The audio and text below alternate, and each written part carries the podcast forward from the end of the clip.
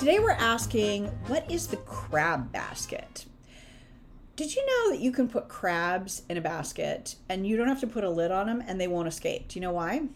Because when the crab starts to climb out of the basket, the other crabs pull it back down. Now, how does this apply to you and me?